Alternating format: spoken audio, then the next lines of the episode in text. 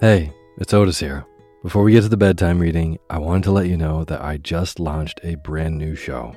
It's called The Daily Book Club, a daytime companion to Sleepy, where you hear entire books one chapter at a time, one day at a time. Simple as that. So, if sleepy is how you uh, wind down your day, the Daily Book Club is a great way to start your day. There's new episodes daily. Uh, I read in a slightly peppier voice so that you can get really lost in these amazing stories that have stood the test of time. Or, just like Sleepy, you can sit back and relax and zone out to a good book. The first book we'll be reading is The Enchanted April by Elizabeth von Arnim. Story is in the 1920s, four women unfulfilled with life take a chance and abscond to a dreamy medieval Italian castle. It's a story dripping with wisteria, the beauty of solitude, and an unlikely pursuit of joy in Portofino, Italy.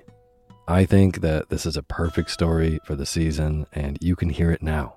Find the Daily Book Club on Spotify, Apple Podcasts, and everywhere else. This show has been a long time coming, and I'm so excited to bring you even more stories. So go subscribe to the Daily Book Club to hear what happens next. Thanks.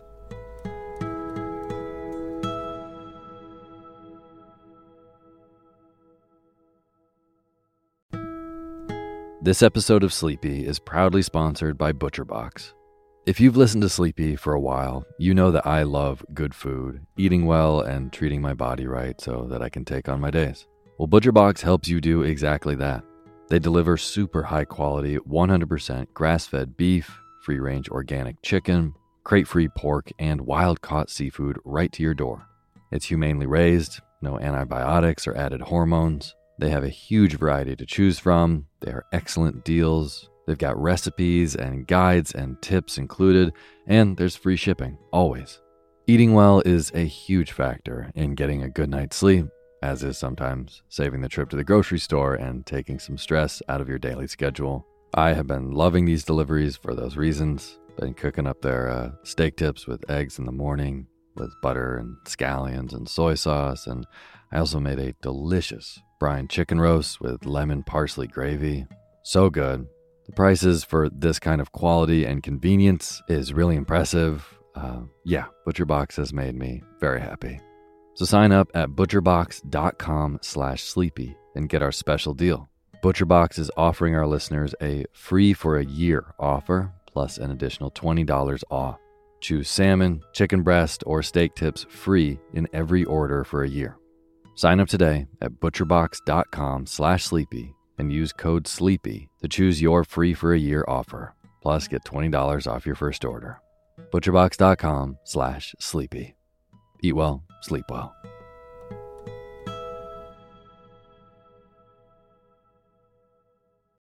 When you need mealtime inspiration, it's worth shopping Kroger, where you'll find over 30,000 mouthwatering choices that excite your inner foodie. And no matter what tasty choice you make, you'll enjoy our everyday low prices, plus extra ways to save, like digital coupons worth over $600 each week. You can also save up to $1 off per gallon at the pump with fuel points. More savings and more inspiring flavors make shopping Kroger worth it every time. Kroger, fresh for everyone. Fuel restrictions apply. Hey, my name's Otis Gray, and you're listening to Sleepy. A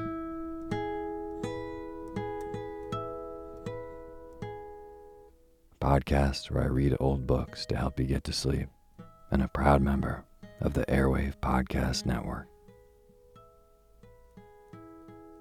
I have got a wonderful, snoozy bedtime story for you tonight. But before we get to tonight's reading, I just want to thank all of our patrons on patreon.com.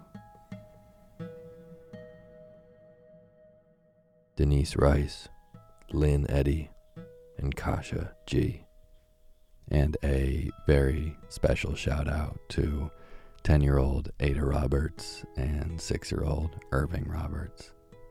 Your wonderful mother, Laura, is now a patron of the show um, and told me that you listen to the show before bed, and I am honored you listen. So, thank you and uh, sweet dreams. I hope you like this story. And for those of you who don't know, uh, all the names that I just read are amazing new patrons on patreon.com. which is a really cool site where you can go on and support uh, creators of the work that you like.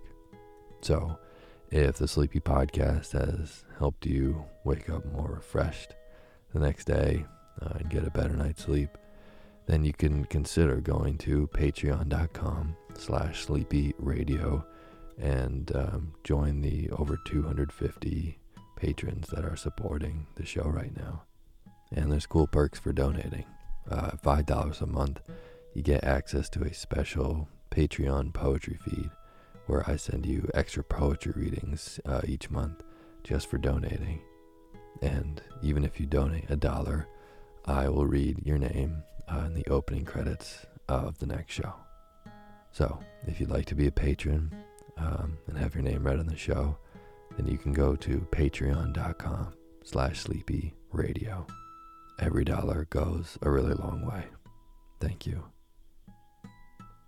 And as always, the music that you're hearing is by my good friend James Lepkowski, and the cover art for Sleepy is by Gracie Kanan.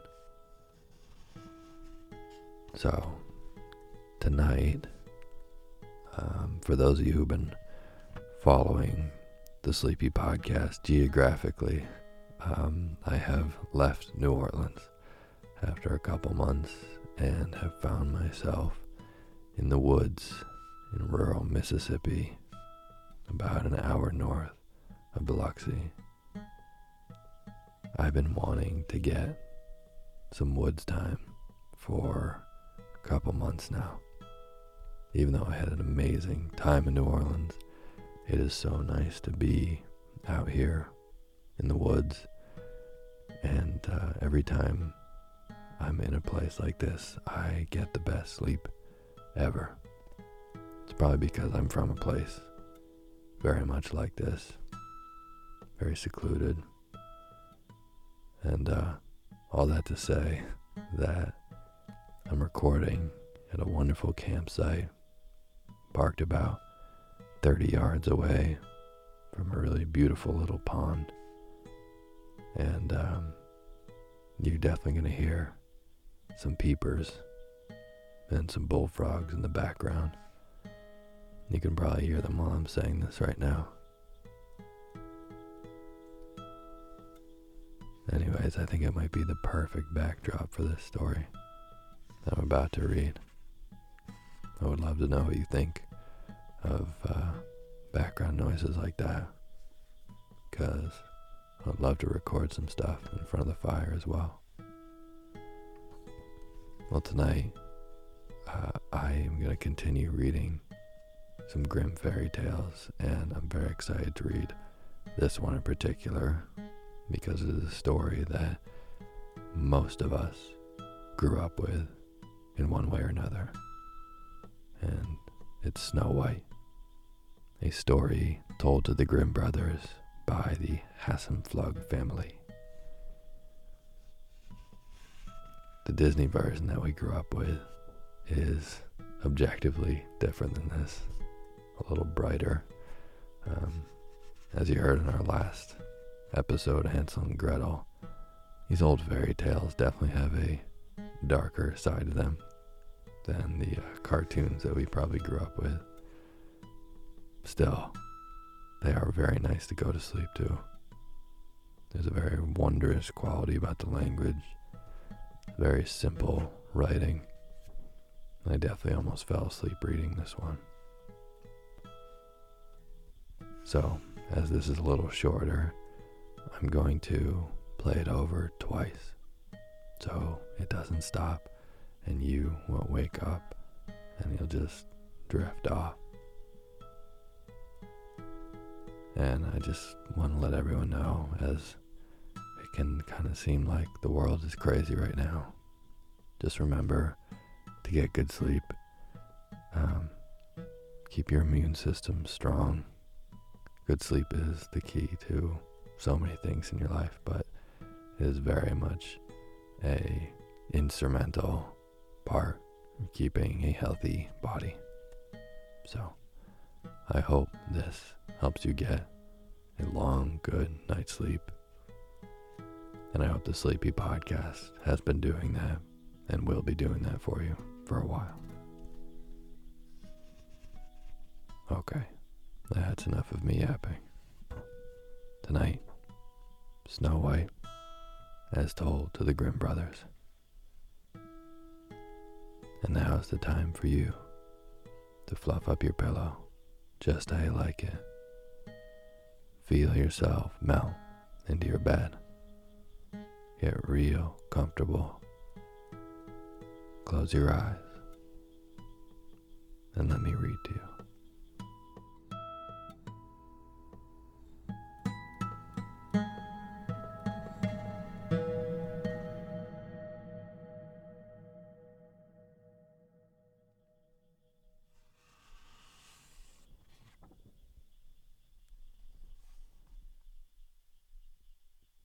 Winter's day, when the snowflakes were falling like feathers, a queen sat sewing at her window, which had a frame of the blackest ebony. She opened the window to look up at the sky, and as she did, she pricked her finger, and three drops of blood fell into the snow on the windowsill. The red and the white looked so beautiful together that she said to herself, I wish I had a child as white as snow, as red as blood, and as black as the wood in the window frame. As soon afterwards she had a little daughter, and she was as white as snow, and as red as blood, and as black as ebony. So they called her Little Snow White. As soon as the baby was born, the queen died. A year later, the king married another wife. She was a beautiful woman, but she was proud and arrogant, and she couldn't bear to think that anyone was more beautiful than she was. She had a magic mirror, and every morning she used to stand in front of it and gaze at her reflection and say, Mirror, mirror on the wall, who in this land is the fairest of all? And the mirror would reply, Your Majesty, you are the fairest of all. She was satisfied then, because she knew that the mirror could only tell the truth. But meanwhile, Snow White was growing up. When she was seven years old, she was as lovely as a spring day and even more beautiful, in fact, than the queen. So one day, when the queen asked her mirror, Mirror, mirror on the wall, who in this land is the fairest of all? The mirror answered, Your Majesty, you are still lovely, it's true, but Snow White is a thousand times fairer than you. Immediately the queen took fright Envy churned in her bowels, and her flawless complexion took on a sickly yellow green. From that moment on, she only had to look at Snow White to feel her heart tightening with malice. Her envy and pride grew strong like a weed in her soul, and she felt no peace by day or by night. Finally, she called one of the king's huntsmen and said to him, Take that child deep into the woods. I never want to set eyes on her again. Make sure she's dead, and bring me her lungs and liver as proof. The huntsman did as ordered. When he had taken Snow White far into the heart of the forest, he took out his knife and was about to thrust it into her innocent heart when she began to cry, Oh, please, dear huntsman, spare my life. I'll run away into the wild woods and never come home again. I promise. She was so beautiful that the huntsman took pity on her and said, You poor child. Go on then, run away. The wild beasts will eat her soon in any case, he thought, but knowing that he wouldn't have to kill her was like feeling a heavy weight lift from his heart.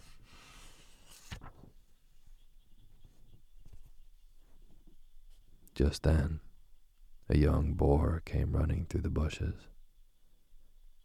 The huntsman killed it and cut out its lungs and liver and took them back to the queen as proof of Snow White's death.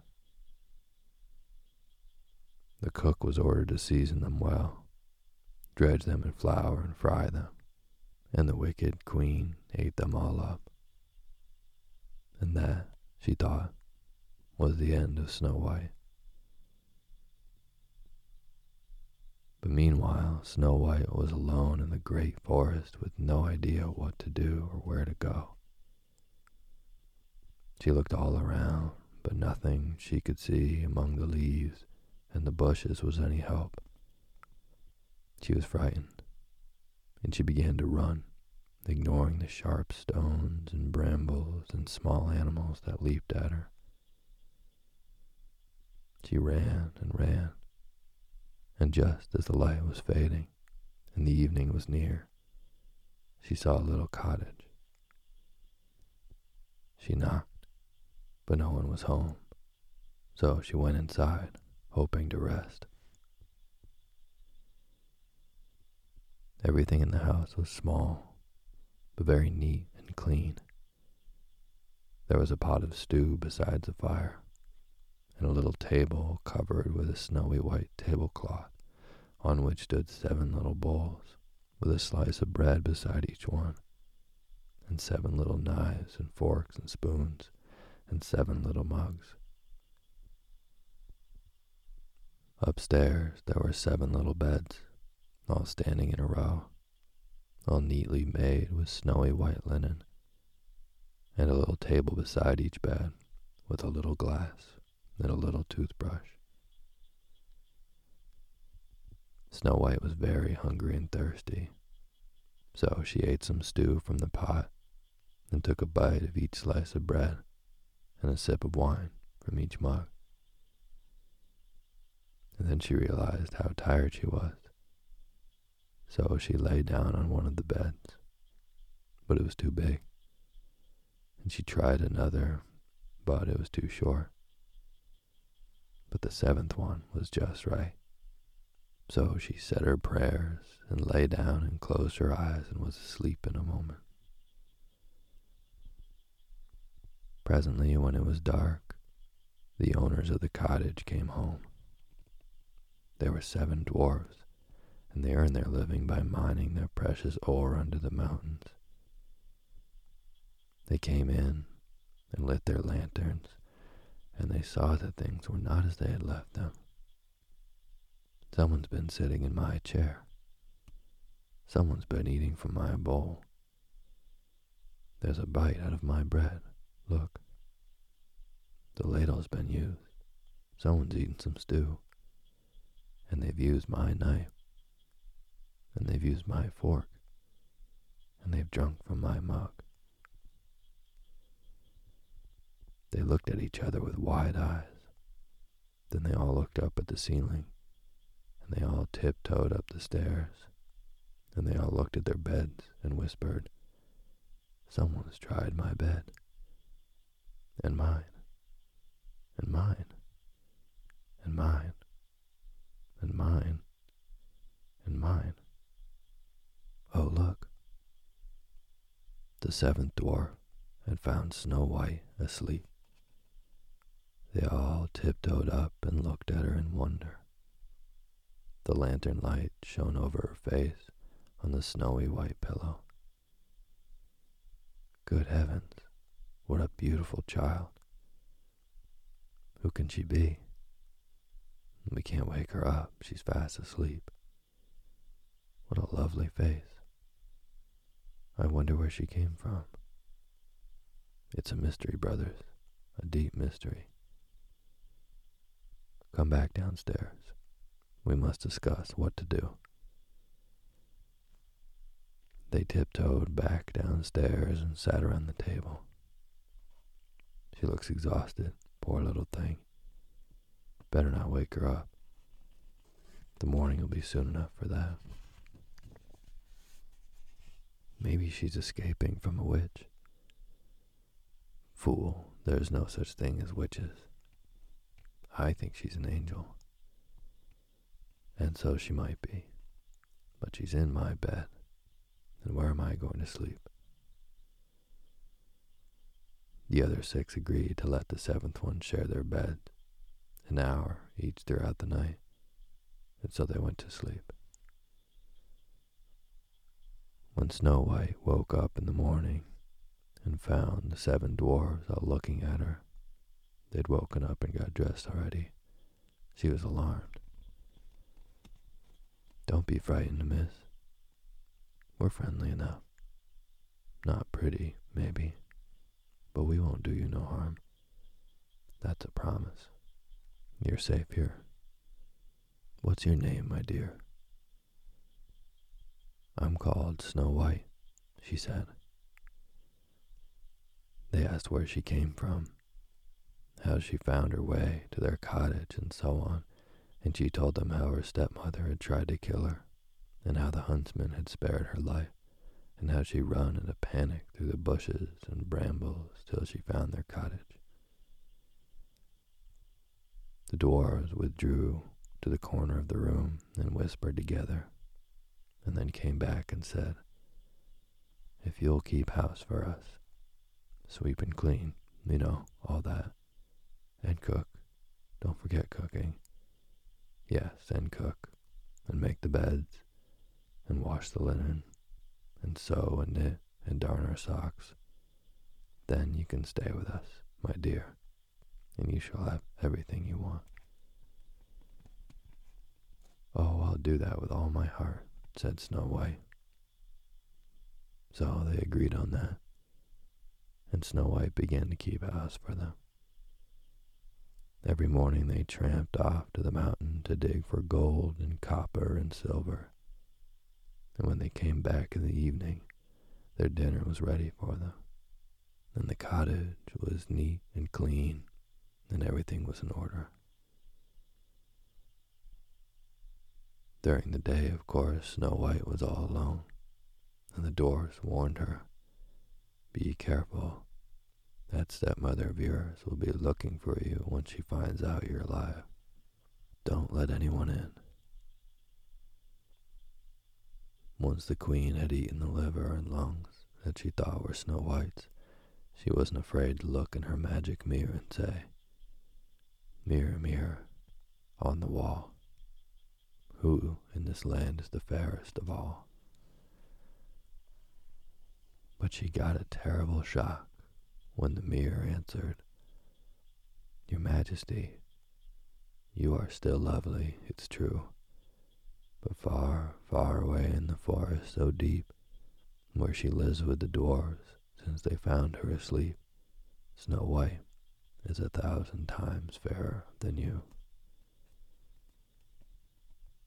The queen recoiled with horror, for she knew the mirror couldn't lie, and she realized that the huntsman must have deceived her.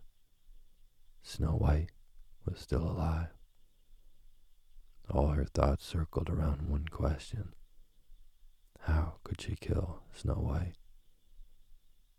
If she, the queen, wasn't the most beautiful woman in the whole country, she knew her envy would torment her day and night.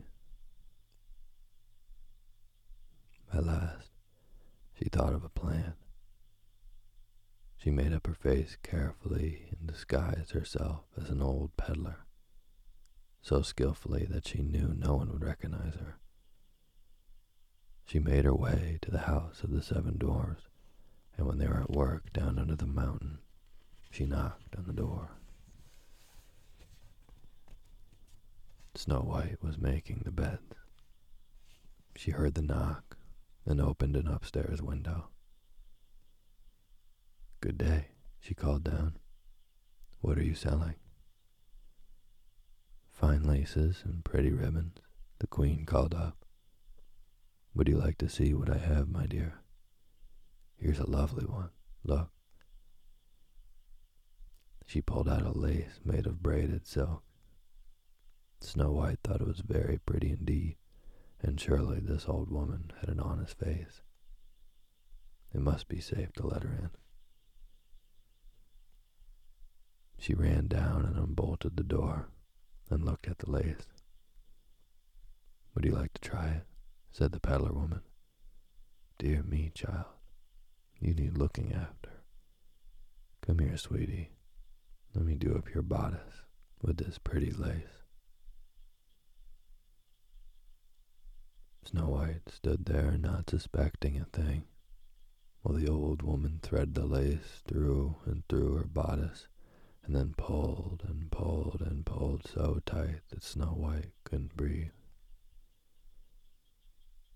The poor girl's eyes fluttered, and her lips moved, and then she fell down senseless. You're not so beautiful, now you're dead, muttered the old woman, and hurried away. Soon afterwards, the dwarfs came home, because the day was ending. When they saw Snow White lying there not breathing, they were terrified. They picked her up and then realized what was causing the trouble, and quickly they cut through the lace so she could breathe. Little by little, she came back to life and told them what had happened. Well, you know who that peddler woman was, don't you? It was the wicked queen. Couldn't have been anyone else. Don't let her in again, whatever you do. Take care, Snow White. Oh, Duke, take care. Remember now, be on your guard. Don't let anyone in. Meanwhile, the queen was hurrying home. As soon as she was safe in her boudoir, she asked the mirror, Mirror, mirror on the wall, who in this land is the fairest of all?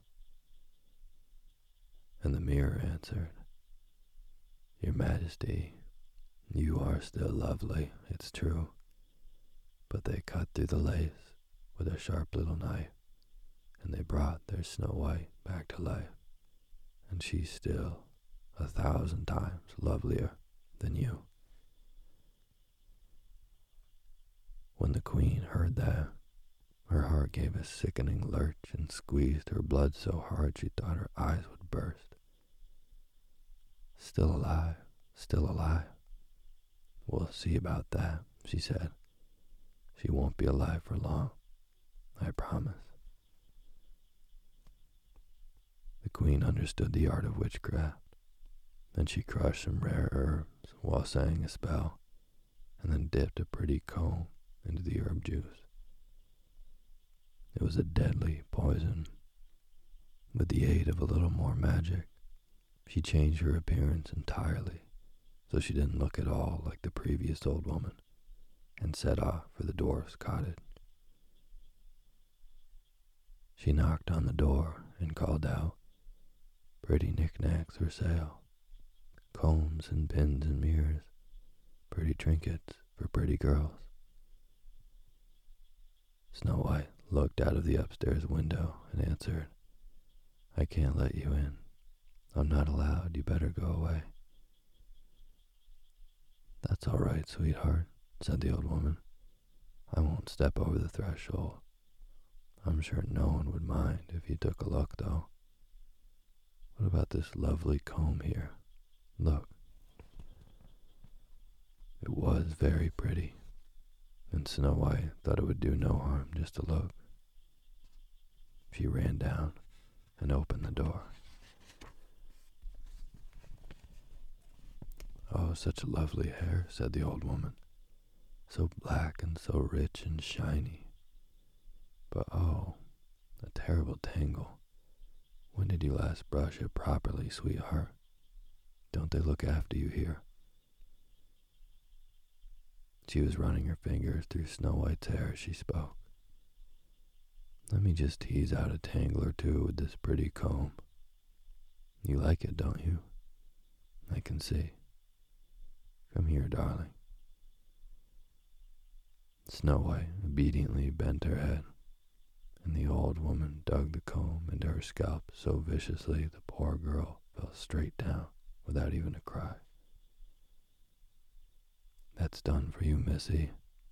Let's see how lovely you are when you start to rot, said the queen, and she hurried away before the dwarfs came home.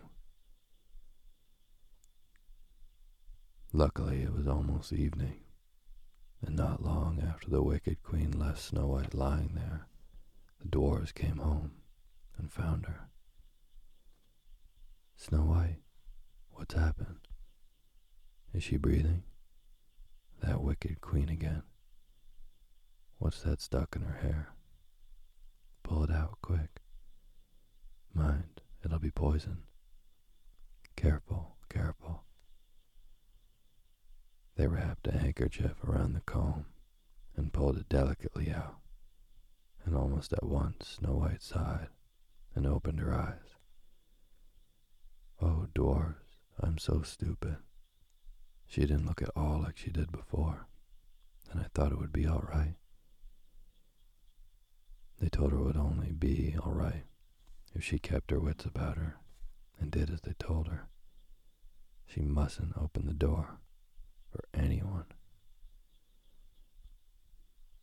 The queen hurried back and threw off her disguise before standing in front of the magic mirror.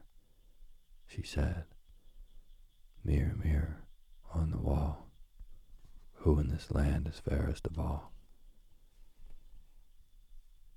The mirror answered, Your Majesty, you are still lovely, it's true, but as soon as you'd gone, the good dwarfs arrived home, and with care and with caution they took out the comb, and Snow White is alive and far lovelier than you.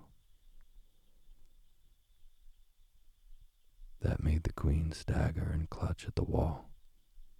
The blood drained out of her face, leaving it a dirty white with patches of yellow and green. She drew herself up to her full height, and sparks flew out of her eyes. Snow White shall die, she cried. She went into her most private room and locked the door behind her. No one was allowed in there, not even the servants. Then, with the help of a book of spells and several little dark bottles, she set about making a poisoned apple. It was white on one side and rosy red on the other. Anyone who saw it would want to take a bite. But if they did, even just the tiniest nibble, they would fall down dead at once. Then the queen disguised herself a third time, put the apple in her pocket, and set off for the dwarf's cottage. She knocked on the door, and Snow White looked out of the window. I can't let anyone in, she said. I'm not allowed. That's all right, my dear, said the queen, who looked like an old peasant. I just wondered if you'd like an apple. I've had such a crop this year, I don't know what to do with them all. No, I'm not supposed to take anything, said Snow White. Oh, what a pity, said the old woman. They taste so good, too. Look, I'll take a bite, just in case you're worried. She had made the apple so cunningly that only the red half was poisoned. Of course, she took a bite from the white half and then held it out to Snow White. It looked so delicious that the poor girl couldn't resist. She reached out through the window, took the apple, and bit deeply into the red part, and she'd hardly bitten off a piece when she fell to the floor, dead. The wicked queen leaned in and saw her lying on the floor, and she laughed with a loud laugh. White as snow, red as blood, black as ebony, and now dead as a doornail. Those dwarfs won't wake you up this time. When she got up to her boudoir, she asked the mirror, Mirror, mirror, on the wall, who in this land is the fairest of all? And the mirror answered, Your Majesty, you are the fairest of all. She sighed a deep and happy sigh of satisfaction. If an envious heart can be at rest, hers was then. When the dwarfs came home that evening, they found Snow White on the floor, stark and still. She wasn't breathing. Her eyes were closed. She wasn't moving at all. She was dead. They looked around for whatever might have killed her and found nothing. They unfastened her laces in case she couldn't breathe. They looked through her hair for a poison comb. They warmed her by the fire. They put a drop of brandy on her lips. They laid her on a bed and they set her up in a chair, but nothing helped. Then it struck home to them that she must really be dead, and they laid her out gently on a bier and sat beside her, weeping for three days. They'd intended to bury but she still looked so fresh and beautiful, just as if she was only sleeping, that they couldn't bring themselves to put her under the black earth. So, they had a glass coffin made and laid her inside. With letters of gold they wrote Princess Snow White on it, and they carried it up to a mountain top. From then on, one of the dwarfs stayed beside her all the time. They took in turns to watch over her, and the birds came and mourned for her as well. First an owl, then a raven, and finally a dove. And so things remained for a long, long time. The body of Snow White did not decay, for she still looked as white as snow as red as blood and as black as ebony. One day a prince happened to be hunting in the forest and came to the dwarf's house and asked for shelter for the night. Next morning he saw the sunlight glitter on the mountain top and went to see what was there. He found the glass coffin. He read the golden inscription and he saw the body of Snow White. He said to the dwarfs, Let me take the coffin away with me. I'll pay you as much as you want. We don't want money, they said. We wouldn't sell that coffin for all the money in the world. Then please give it to me, he begged. I've fallen in love with Princess Snow White and I can't live without being able to see her. I'll treat her with all the honor and respect I'd feel for a living princess. The dwarves went away a little and spoke together quietly.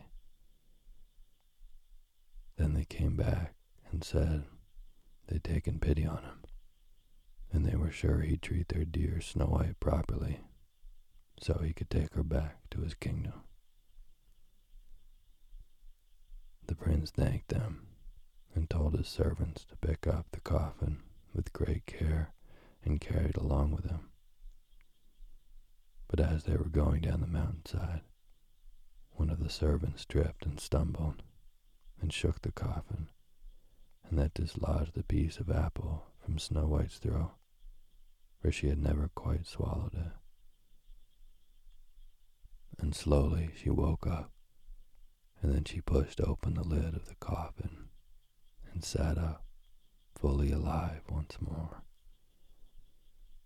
Dear God, where am I? she said. The prince said joyfully, You're with me. He told her everything that had happened, and then said, I love you more than anything else in the world. Come with me to my father's castle and become my wife. Snow White loved him at once, and their wedding was arranged with great splendor and magnificence.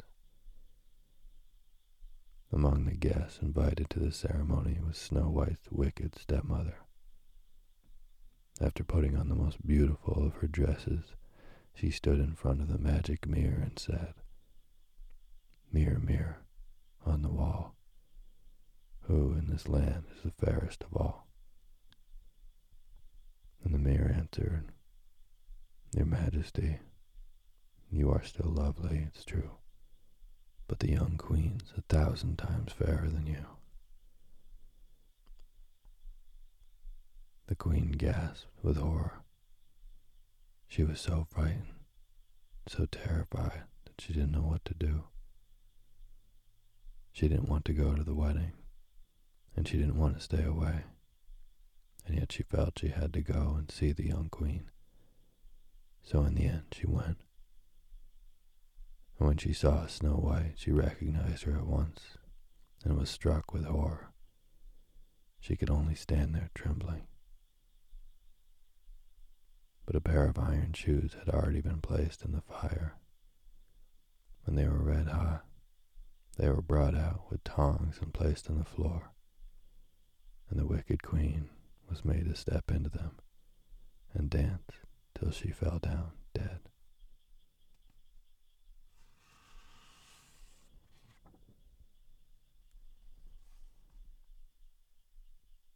One winter's day, when the snowflakes were falling like feathers, a queen sat sewing at her window, which had a frame of the blackest ebony. She opened the window to look up at the sky, and as she did, she pricked her finger, and three drops of blood fell into the snow on the windowsill. The red and the white looked so beautiful together that she said to herself, I wish I had a child as white as snow, as red as blood, and as black as the wood in the window frame. As soon afterwards she had a little daughter, and she was as white as snow, and as red as blood, and as black as ebony. So they called her Little Snow White.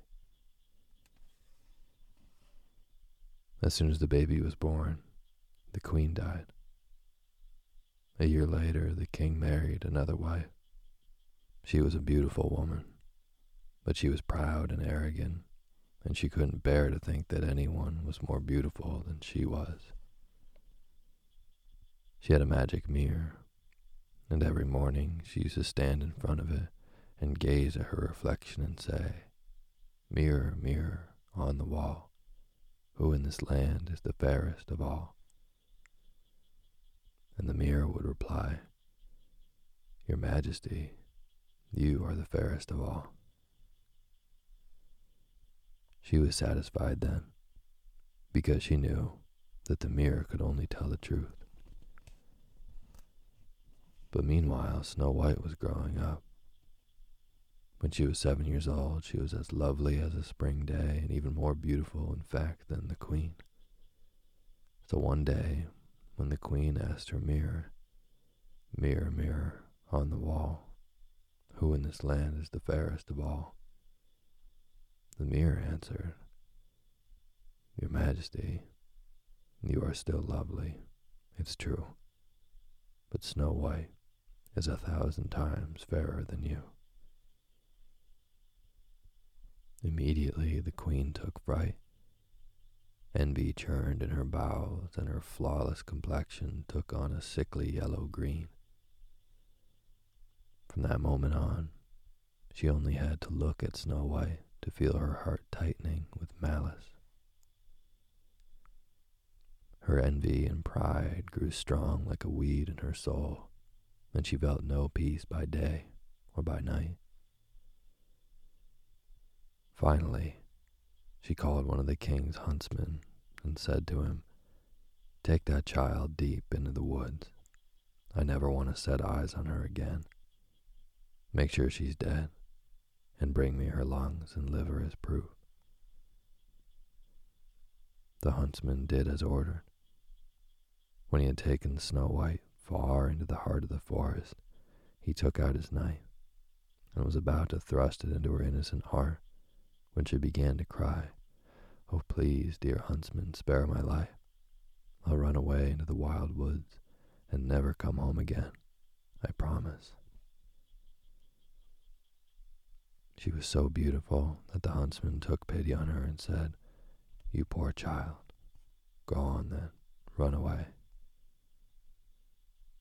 The wild beasts will eat her soon in any case, he thought, but knowing that he wouldn't have to kill her was like feeling a heavy weight lift from his heart.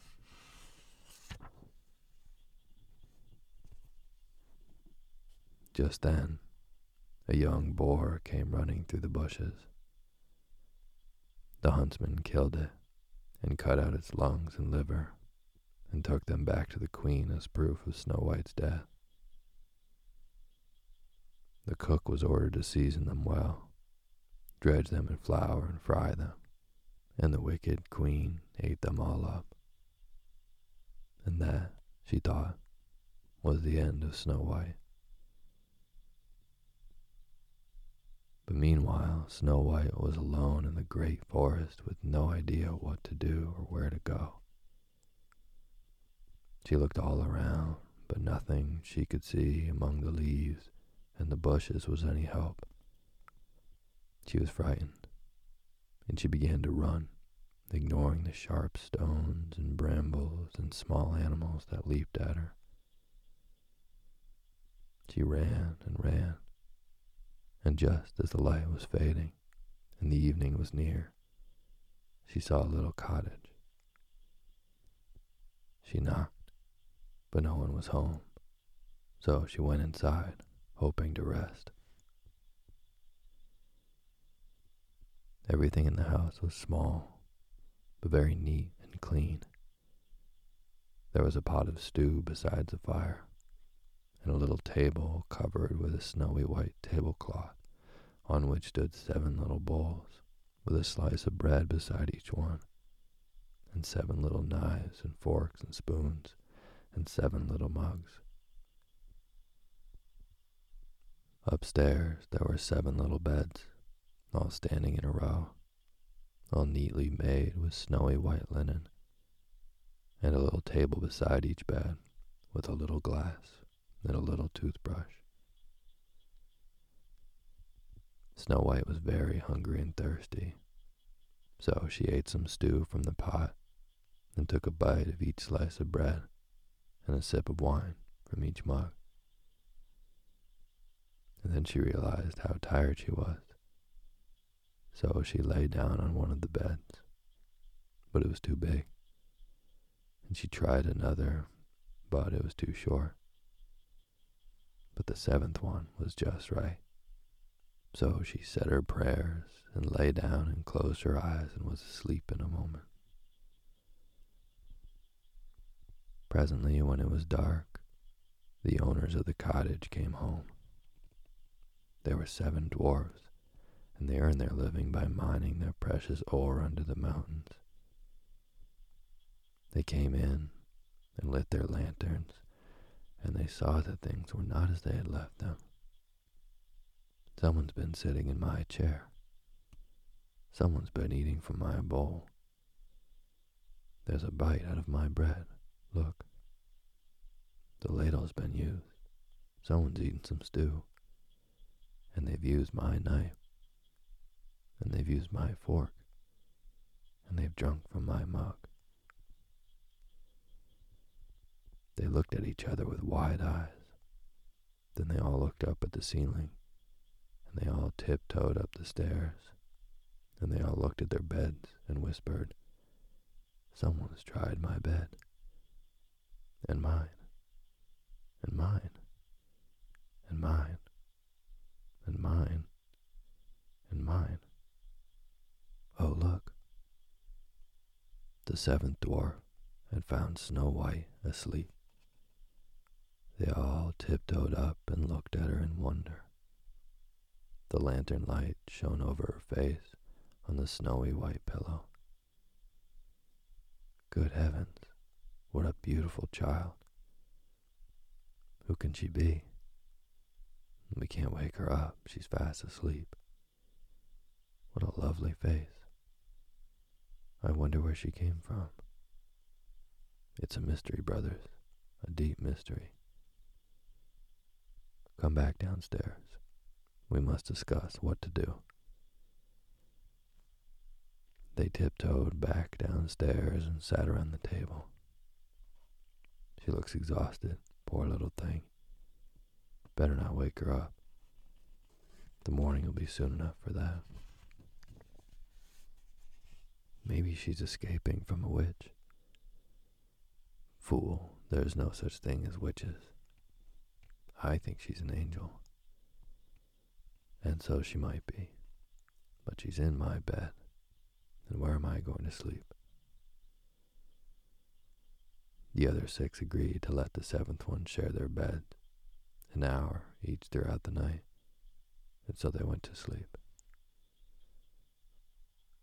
When Snow White woke up in the morning and found the seven dwarfs all looking at her, they'd woken up and got dressed already. She was alarmed.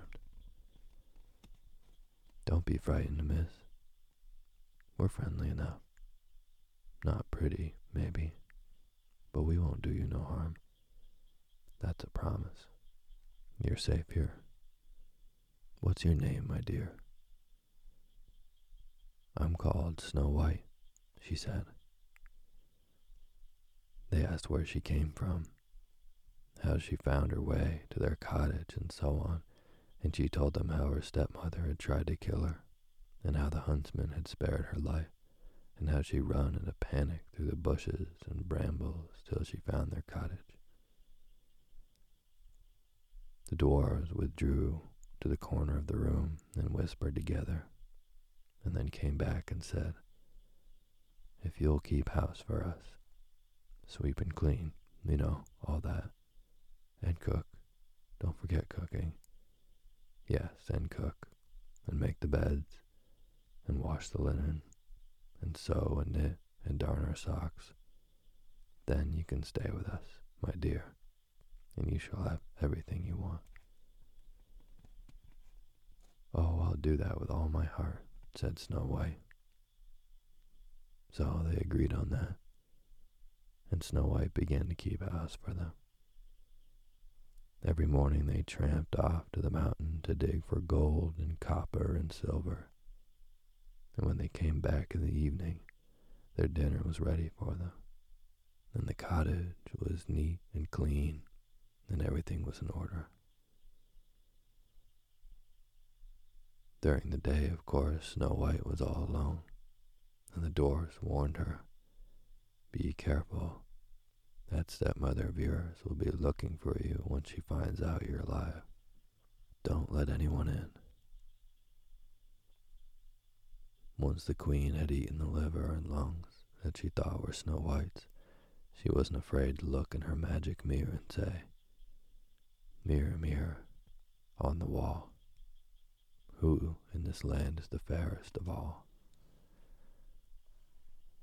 But she got a terrible shock when the mirror answered, Your Majesty, you are still lovely, it's true, but far, far away in the forest so deep, where she lives with the dwarfs since they found her asleep, Snow White is a thousand times fairer than you. The queen recoiled with horror, for she knew the mirror couldn't lie, and she realized that the huntsman must have deceived her. Snow White was still alive. All her thoughts circled around one question. How could she kill Snow White? If she, the queen, wasn't the most beautiful woman in the whole country, she knew her envy would torment her day and night. At last, she thought of a plan. She made up her face carefully and disguised herself as an old peddler, so skillfully that she knew no one would recognize her. She made her way to the house of the seven dwarfs, and when they were at work down under the mountain, she knocked on the door. Snow White was making the beds. She heard the knock and opened an upstairs window. Good day, she called down. What are you selling? Fine laces and pretty ribbons, the queen called up. Would you like to see what I have, my dear? Here's a lovely one. Look. She pulled out a lace made of braided silk. Snow White thought it was very pretty indeed, and surely this old woman had an honest face. It must be safe to let her in. She ran down and unbolted the door and looked at the lace. Would you like to try it? said the peddler woman. Dear me, child, you need looking after. Come here, sweetie. Let me do up your bodice with this pretty lace. Snow White stood there not suspecting a thing, while the old woman threaded the lace through and through her bodice, and then pulled and pulled and pulled so tight that Snow White couldn't breathe. The poor girl's eyes fluttered, and her lips moved, and then she fell down senseless. You're not so beautiful, now you're dead, muttered the old woman and hurried away. Soon afterwards, the dwarfs came home because the day was ending. When they saw Snow White lying there not breathing, they were terrified. They picked her up and then realized what was causing the trouble, and quickly they cut through the lace so she could breathe. Little by little, she came back to life and told them what had happened. Well, you know who that peddler woman was, don't you? It was the wicked queen. Couldn't have been anyone else. Don't let her in again, whatever you do. Take care, Snow White. Oh, Duke, take care.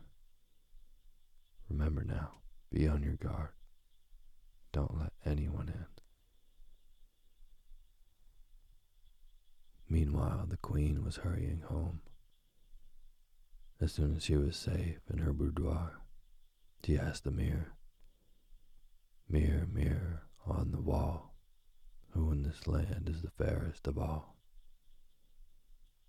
And the mirror answered, Your Majesty, you are still lovely, it's true, but they cut through the lace with a sharp little knife and they brought their Snow White back to life, and she's still a thousand times lovelier than you. When the queen heard that, her heart gave a sickening lurch and squeezed her blood so hard she thought her eyes would burst. Still alive, still alive. We'll see about that, she said. She won't be alive for long, I promise. The queen understood the art of witchcraft. Then she crushed some rare herbs while saying a spell, and then dipped a pretty comb into the herb juice. It was a deadly poison. With the aid of a little more magic, she changed her appearance entirely so she didn't look at all like the previous old woman and set off for the dwarf's cottage. She knocked on the door and called out, pretty knickknacks for sale, combs and pins and mirrors, pretty trinkets for pretty girls. Snow White looked out of the upstairs window and answered, I can't let you in. I'm not allowed. You better go away. That's all right, sweetheart, said the old woman. I won't step over the threshold. I'm sure no one would mind if you took a look, though. What about this lovely comb here? Look. It was very pretty, and Snow White thought it would do no harm just to look. She ran down and opened the door. Oh, such lovely hair, said the old woman. So black and so rich and shiny. But oh, a terrible tangle. When did you last brush it properly, sweetheart? Don't they look after you here? She was running her fingers through Snow White's hair as she spoke. Let me just tease out a tangle or two with this pretty comb. You like it, don't you? I can see. Come here, darling. Snow White obediently bent her head, and the old woman dug the comb into her scalp so viciously the poor girl fell straight down without even a cry. That's done for you, Missy. Let's see how lovely you are when you start to rot, said the queen, and she hurried away before the dwarfs came home. Luckily, it was almost evening, and not long after the wicked queen left Snow White lying there, the dwarfs came home and found her. Snow White, what's happened? Is she breathing? That wicked queen again. What's that stuck in her hair? Pull it out quick. Mind, it'll be poison. Careful, careful. They wrapped a handkerchief around the comb and pulled it delicately out, and almost at once Snow White sighed and opened her eyes. Oh, dwarfs, I'm so stupid. She didn't look at all like she did before, and I thought it would be all right. They told her it would only be all right if she kept her wits about her and did as they told her. She mustn't open the door for anyone. The queen hurried back and threw off her disguise before standing in front of the magic mirror. She said, Mirror, mirror on the wall, who in this land is fairest of all? The mirror answered, Your Majesty, you are still lovely, it's true, but as soon as you'd gone, the good dwarfs arrived home, and with care and with caution they took out the comb, and Snow White is alive and far lovelier than you. That made the queen stagger and clutch at the wall. The blood drained out of her face, leaving it a dirty white with patches of yellow and green. She drew herself up to her full height and sparks flew out of her eyes. Snow White shall die, she cried. She went into her most private room and locked the door behind her. No one was allowed in there, not even the servants. Then, with the help of a book of spells and several little dark bottles, she set about making a poisoned apple. It was white on one side and rosy red on the other. Anyone who saw it would want to take a bite. But if they did, even just the tiniest nibble, they would fall down dead at once. Then the queen disguised herself a third time, put the apple in her pocket, and set off for the dwarf's cottage. She knocked on the door, and Snow White looked out of the window. I can't let anyone in, she said. I'm not allowed. That's all right, my dear, said the queen, who looked like an old peasant. I just wondered if you'd like an apple. I've had such a crop this year, I don't know what to do with them all. No, I'm not supposed to take anything, said Snow White. Oh, what a pity, said the old woman. They taste so good, too. Look, I'll take a bite, just in case you're worried. She had made the apple so cunningly that only the red half was poisoned. Of course, she took a bite from the white half and then held it out to Snow White. It looked so delicious that the poor girl couldn't resist. She reached out through the window, took the apple, and bit deeply into the red part, and she'd hardly bitten off a piece when she fell to the floor, dead.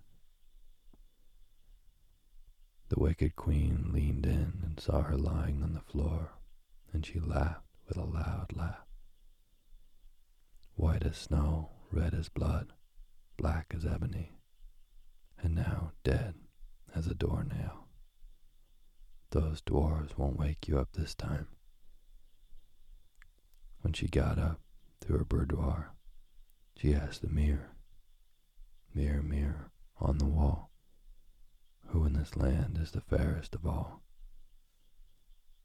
And the mirror answered, Your Majesty, you are the fairest of all. She sighed a deep and happy sigh of satisfaction. If an envious heart can be at rest, hers was then. When the dwarfs came home that evening, they found Snow White on the floor, stark and still. She wasn't breathing. Her eyes were closed. She wasn't moving at all. She was dead. They looked around for whatever might have killed her and found nothing. They unfastened her laces in case she couldn't breathe.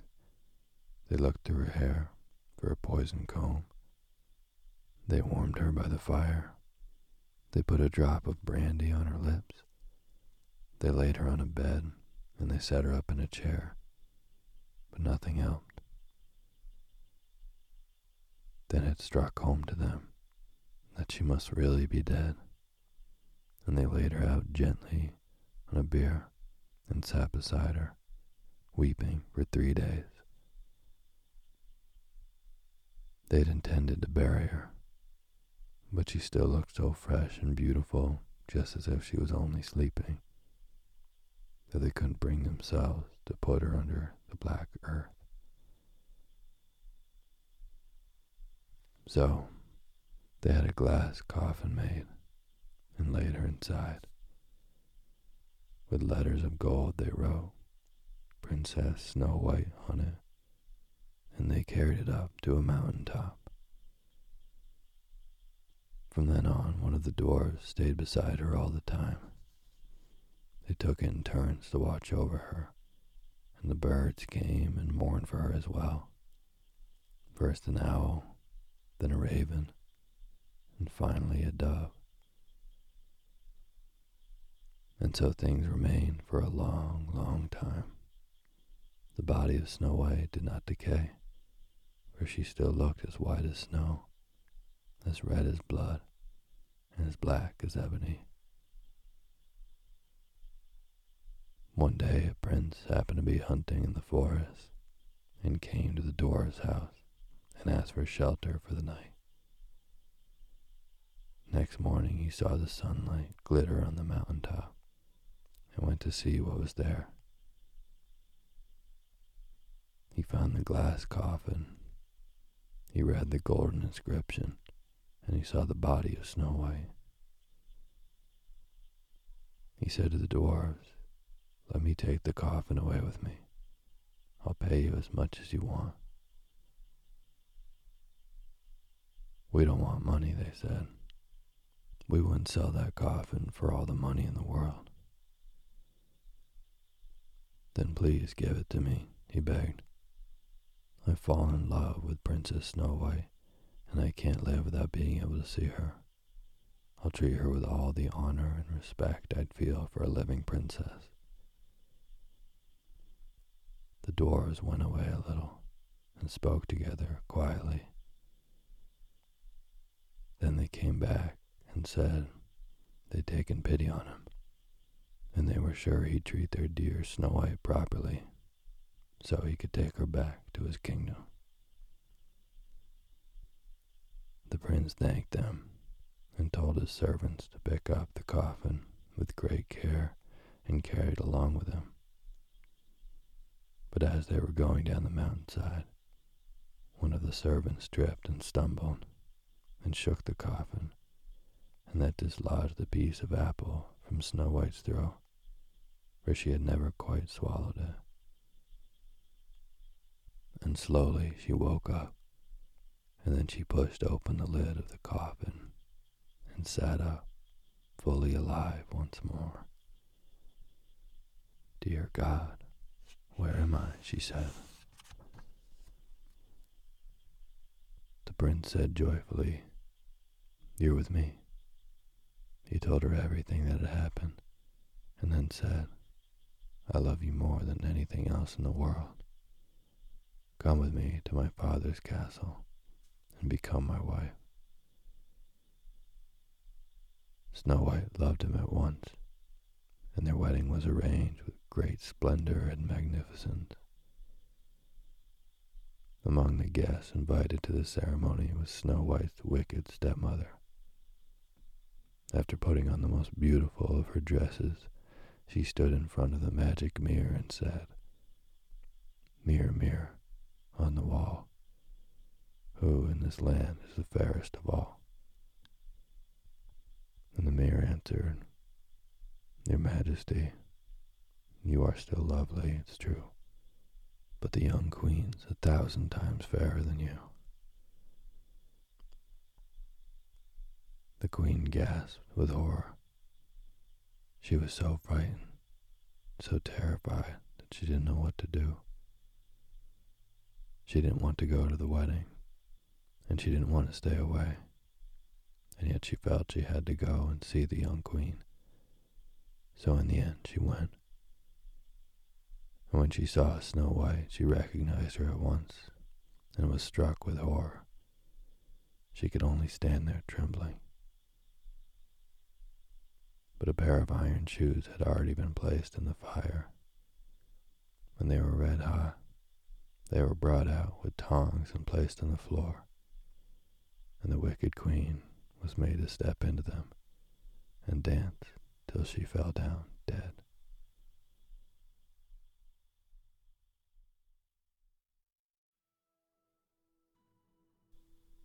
Thank you for listening to Sleepy. Good night.